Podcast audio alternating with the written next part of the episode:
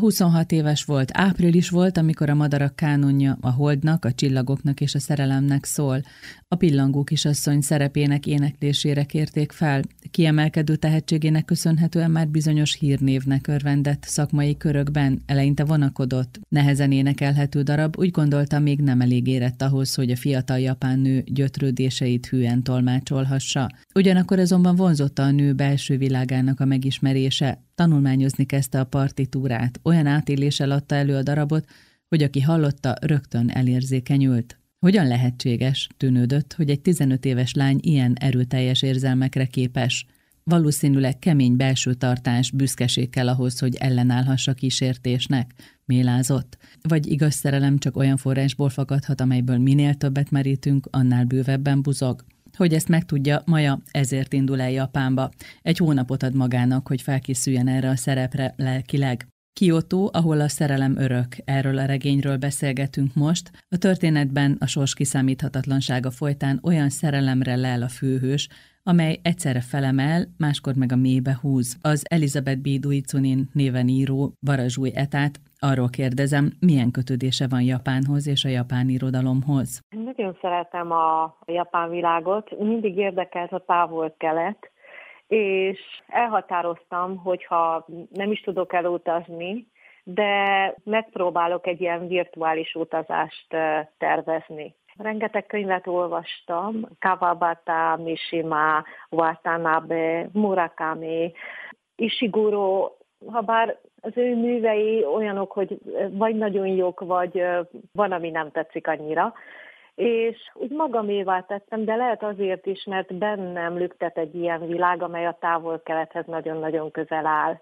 Tehát az én belső világom is ehhez hasonlít. Szeretem ezeket az árnyalt, finom dolgokat, és én is csodálom a természetet, és ugye a japánok a természetet istenítik, tehát szerintük ez a tökéletesség. Olyan jó, amikor ilyen természeti elemekkel is lehet dolgozni, akár egy emberi érzést is ki lehet fejezni a természeti erőkön, képeken keresztül. Ez az irodalom, amiről beszélünk, de mondjuk a kapcsolatrendszerek, az emberek, az emberi minőség, az, hogy férfi-nő között milyen viszony lehet, ez miért foglalkoztatja? Azért foglalkoztat, mert az én életem is ilyen volt, tehát nagyon sok kapcsolatom volt, és mindig próbáltam megfejteni, hogy egy idő után miért nem mennek ezek a kapcsolatok. Rájöttem, hogy elsősorban önmagunkban kell rendet teremtenünk, és akkor talán kapcsolódni tudunk egy hozzánk hasonló emberrel, én idealizálom a szerelmet, és lehet, hogy az is baj volt, mert mindig egy ilyen álomvilágba csúsztam át, tehát én, én azt szerettem volna átélni, amit megálmodtam, és néha tényleg hasonló helyzeteken mentem keresztül, az álmomhoz hasonló helyzeteken mentem keresztül, és amit látok, hogy a mai világban a szerelem, az nem szerelem. Tehát én nem hiszek abban, hogy most megismerkedünk valakivel, és ha adódik egy probléma, akkor gyorsan elválunk. Én ezekben nem hiszek. Szerintem a szerelem egy csiszolódás, és nagyon-nagyon sok szenvedés is van benne, mert szerintem ez erősíti a lánkot. Hát itt azért elég nehéz helyzet elé állítja a szereplőket, szóval minden figura mögött egy olyan életút áll, ami egyrészt az elköteleződés és egyáltalán egy ilyen fölfokozott érzelem megélésére nehézé teszi a helyzetüket, másrészt pedig pont azért hatásos a könyve, mert ennek ellenére mégis tudna a kihetetlen nagy szenvedét megélni. Meséljen egy picit a karakterekről, például a főhősnőről, akinek nem kisebb feladata van, mint a pillangó kisasszonyban föllépni és énekelni. Nagy egyrészt én vagyok Maja. Nagyon sok mindent megéltem, amelyeken Maja keresztül megy. Én szóló énekes akartam lenni valamikor. Hihetetlen sokat dolgoztam a hangommal. Tehetségesnek is találtak, meg külföldön képeztem magam. Aztán rájöttem, amikor kaptam egy díjat, rájöttem, hogy nem ez az, amit szeretnék csinálni, mert hogy lehet, hogy nem tudom egy olyan tökélet fejleszteni, amit én szeretnék és amúgy ez a taps, hogy most kiállunk, és az emberek megtapsolnak, én ettől egy kicsit távol állok. Tehát én szeretem, hogyha a karakter mögött tudok állni, tehát nem szeretem ezt a fényt, ezt a színpadi fényt. És Maja ugye, ő meg vállalt ezt az utat, ami elől én elrohantam hisz abban, hogy ezt nagyon-nagyon szépen meg lehet csinálni. És szerintem én is, ha pillangók is azt mondja, énekeltem volna, akkor biztos, hogy elmegyek Japánba. Mert ezt csak úgy lehet csinálni, hogyha minden hiteles. Miért akart egy gésával találkozni? Értem, hogy a szerep miatt, de tulajdonképpen mit akart megtudni? Teljesen más, amikor azonosulni tud a szereppel, tehát ahhoz, hogy egy európai nő jól tudja énekelni ezt a szerepet, bele kell kóstolni a japán világba, és talán egy kicsit a japánok lelki világából el kell sajátítania. És szerintem, ha egy gésához elmegy, és egy gésa megtanítja táncolni, vagy beavatja a titkokba, az csak jót tesz, és teljesen másként éli át a pillangó kisasszony szerepét, ha mindezeket tudja. Találkozik egy gésával, és végül is egyfajta szoros érzelmi kötelék is kialakul közöttük, de például ő megtanul bizonyos írásjeleket, tehát hogy az írást is szeretné, az öltözködés kultúra az is nagyon izgatja, szóval, hogy nála ez valami mélyebb elköteleződés, ez már csak akkor alakul ki, amikor megismeri azt a férfit, aki majd az élete meghatározó. Amikor megismeri ezt uh-huh. a férfit, de mint mondtam, mivel nagyon sok minden van az életemből ebben a regényben, én tanultam kaligráfiát, és elkezdtem tanulni a japán nyelvet is akkor, amikor a könyv megírásához kezdtem. Nagyon-nagyon vonz, csak abba kellett hagynom, mert rájöttem, hogy ahhoz, hogy a japán nyelvet nagyon-nagyon jól beszéljem, napi 8 óra tanulásra lenne szükségem, mivel nagyon nehéz ezt a jelrendszert megtanulni. A mhm. katakana, meg a hirágána, meg a kanji jeleket. Tehát, hogy ő akkor kezd el ez iránt igazán érdeklődni, amikor megismer egy férfit Kiotóban? Igen, igen, mert megszereti, minél jobban megszereti, annál inkább szeretné ismerni a kultúráját, meg azt a világot, amelyben a férfi él. Azon gondolkodtam én, hogy Maja egyébként is ilyen nyitott volt, vagy azzal, hogy Kiotóba megérkezett, és tudta, hogy ott van egy hónapja, amikor teljesen elszakadhat a korábbi életétől, ugye Kolozsvárott a színháznál dolgozott, szóval, hogy valamit kinyit ő, nem gondolkodik, hanem érez, mint hogyha ez neki egy új élmény lenne. Igen, mert uh, Kolozsváron, tehát amikor visszajön, akkor is ábrázolom, hogy ő nem érzi jól magát egyáltalán az intézetben, az operaháznál.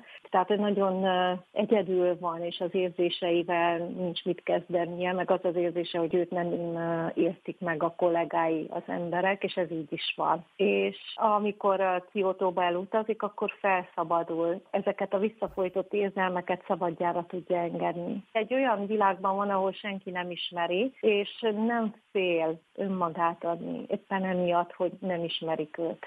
Hogyan figyel föl erre a férfira és a kislányára? Mivel Japánban nem, nem igazán beszélik az angol nyelvet, ez a férfi volt az egyetlen abban az étteremben, aki tud angolul, viszont őt megragadta a nőnek a bája, és ugyanakkor ez a törékenysége ő már abban a pillanatban, amikor fölfigyelt a nőre, elhatározta, hogy közelebbről szeretne megismerkedni vele. És ez a szál, ami közöttük van, ez ilyen lehelet finom, mert szinte az érzékek, tehát az intuíciók vezették őket egymás karjába. És hát ugye jó alkalom megmutatni Kiotót, és akkor így együtt tölthetik az idejüket. Ez a férfi költő. A szemlélete is más, az érzelmekről is másként gondolkodik. Kicsit olyan a lelki világa, mint a majáé, tehát nagyon sok minden bent van és ez a misztérium, ami, ami a két embert uralja, ez szerintem nagyon fontos volt, hogy ezt kihangsúlyozza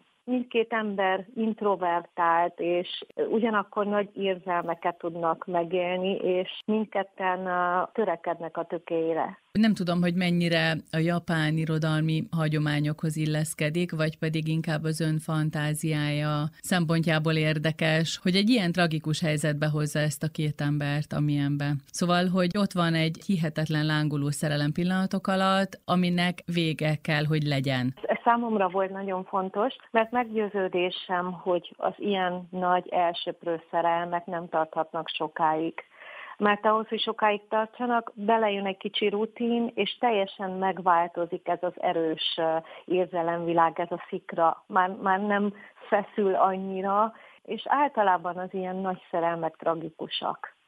Nagy árat kell fizetni a nagy érzések megéléséért. Nem tudom, miért van ez így, de ezt figyeltem, hogy ilyen az élet. És minden, ami nagy és elsőprő, keveset tart. Uh-huh. Viszont olyan nyomokat hagynak bennünk, hogy egy életre mi ebből élünk, ebből táplálkozunk. Megváltoztatja az embereket és szerencsések, akik ilyen szerelmeket ismernek meg. Ez a férfi viszi el egy gésához maját.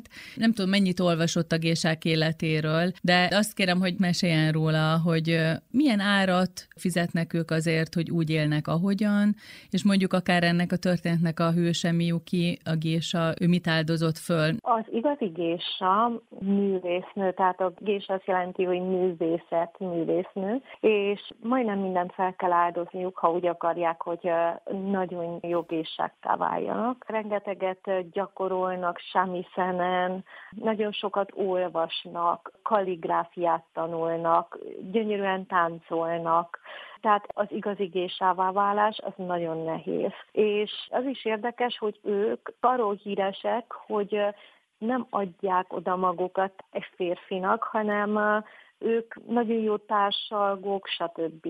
Viszont amikor valakit megszeretnek, akkor azt nagyon-nagyon szeretik. Van olyan is, hogy ugye egy nős férfiba szeretnek bele, és akkor várniuk kell, hogy megkeressie őket, vagy még találkoznak el, és képesek évekig várni. Uh-huh. Persze közben végzik a dolgukat, de ott van ez a fajta szomorúság, hogy vajon visszajön az a férfi, akiről mondjuk három évig nem hallottam semmit. Mennyire mai ez a nő, ez a gésa? Ez azért is érdekes, mert ugye abban a pillanatban, hogy magát a szót meghalljuk, akkor egy egészen más korszakba repíti ez az embert. Én arra gondoltam, hogy olyan gése legyen, mint a régi világokban, ez a aki a művészetért lángol, és aki mindent feláldoz azért, hogy ő nagyon-nagyon jó lehessen.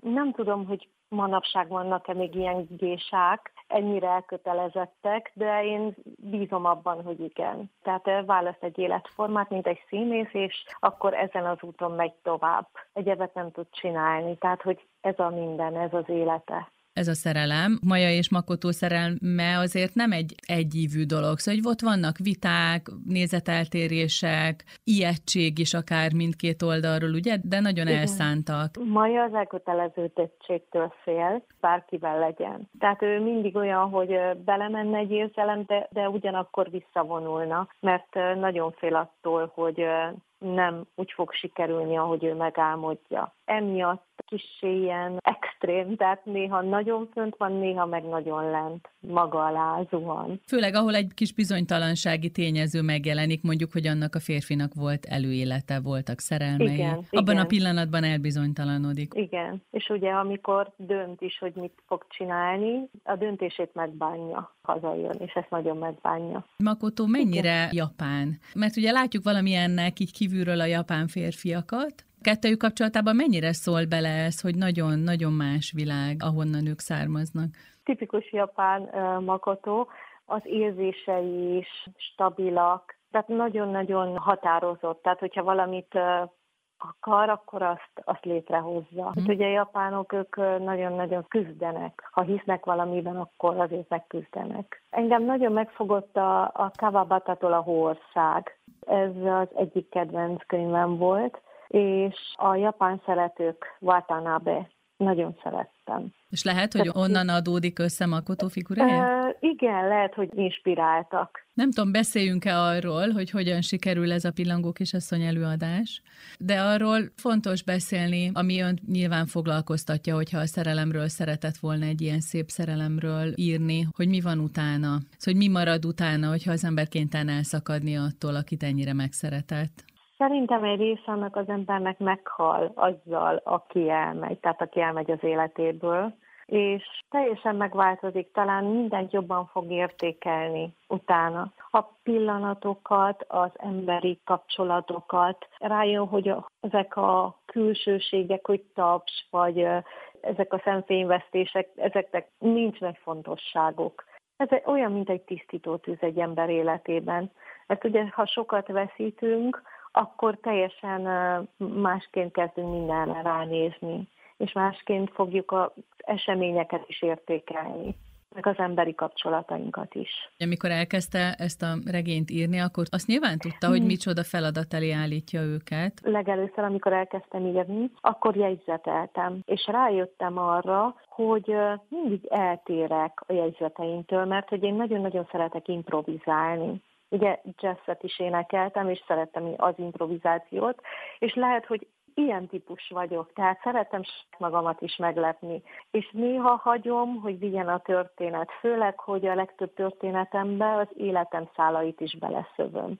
Tehát nagyon sok az igaz, ezekben a történetekben a saját életemnek a tapasztalatai benne vannak, de ugyanakkor néha szeretek elkalandozni is, hogy mi lenne, ha ez történt volna, vagy ez történt volna. És akkor erre így ráimprovizálok. És néha meglep, hogy olyan válaszokat találok, amelyeket jó lett volna hamarabb tudni. Mert az írás számomra olyan, mint egy meditáció, az az érzésem, hogy más dimenzióban vagyok, másképp találkozom a szavakkal, másképp építem föl, imádok a szavakkal dolgozni, és nagyon szeretem a leírásokat, tehát ilyen bizonyos természeti képek, vagy érzelmek, vagy ruházat, ezekben nagyon szeretek belemélyedni. Kyoto, ahol a szerelem örök. Barazsúj Etával, a szerzővel beszélgettem a regényről, a kötet a Trivium kiadó gondozásában jelent meg, és érdekes lehet, hogy ennek a kiadónak egy meghatározó sorozatában miként illeszkedik ez az új kötet. Erről kérdezem most Zádorné Szaniszló Juliannát,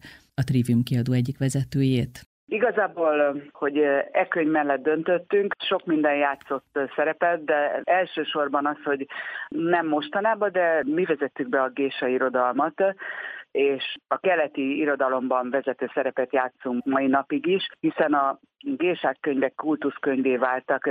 A legismertebb közülük talán az egy gésa emlékirata, amelyik az Oscar-díjas film alapjául szolgált, de kiadtuk Kavabatának a Hországát, a Gésák gésáját, ami az igazi beszámolója a gésa emlékiratának, maga a gésa írta meg, a Kiharu a gésa, Számos kortárs japán írótól is adtunk ki könyvet, Kimura Rejtől vagy Banana Yoshimitótól, és úgy éreztük, hogy ez a könyv is belefér ebbe mind tematikailag, mind érzelmileg, mind mondani valójával. Úgy gondolom, hogy mindenkinek élményül fog szolgálni. Ez motivált. Mi az, ami újszerű benne esetleg? Azért érdekes, mert ez a fiatal kimegy Japánba, hogy a színházi szerepét tökéletesítse, és az ott történtek során beavatást nyer ő is a gésák világába. Ha erre vagyunk kíváncsiak, akkor azt gondolom, hogy csak olvassunk bele, de ha arra vagyunk kíváncsiak, hogy mit jelent gésának lenni napjainkba, mit jelent az, hogy két nő, egy igazi gése és egy szőke énekesnő baráttá válik, na, nem a nyugati értelemben, hogy csak felületesen, és hogyan fonódik össze sorsuk, akkor ezt a könyvet javaslom, hogy ne bele, hanem elolvassuk. És ha most időm lenne, én a könyvből idéznék oldalakat, mert olyan gondolatokat fogalmaz meg az írónő, ami lehet, hogy eszünkbe jut, de nem így, nem ilyen módon, amiket összegzésről leír mind az életéről, mind a kapcsolatáról, mind az érzelmeiről, mind az ott tapasztaltakról, az elgondolkodtató, és velünk marad, tovább él bennünk. Nagyon érdekes, olyan rövid idő alatt játszódik, egy hónap története, de hogy mi történik egy emberrel, az elképzelhetetlen. Tehát felmerül bennünk az, hogy ilyen rövid idő alatt hogyan lehet egy életre szóló élményt összegyűjteni, megélni szerelmet, fájdalmat, és túlélni, feldolgozni, felállni, és embernek maradni. Én azt gondolom, hogy ezeket tökéletesen visszaadja az írónő, és tényleg annyi érzelem van ebbe a könyvbe, olyan, mint egy hullámvasút, amiről nincs leszállás. Elfogadunk olyat, ami az életben csak egyszer történik meg, de nem lehet elkerülni, mindenképp végig kell élni.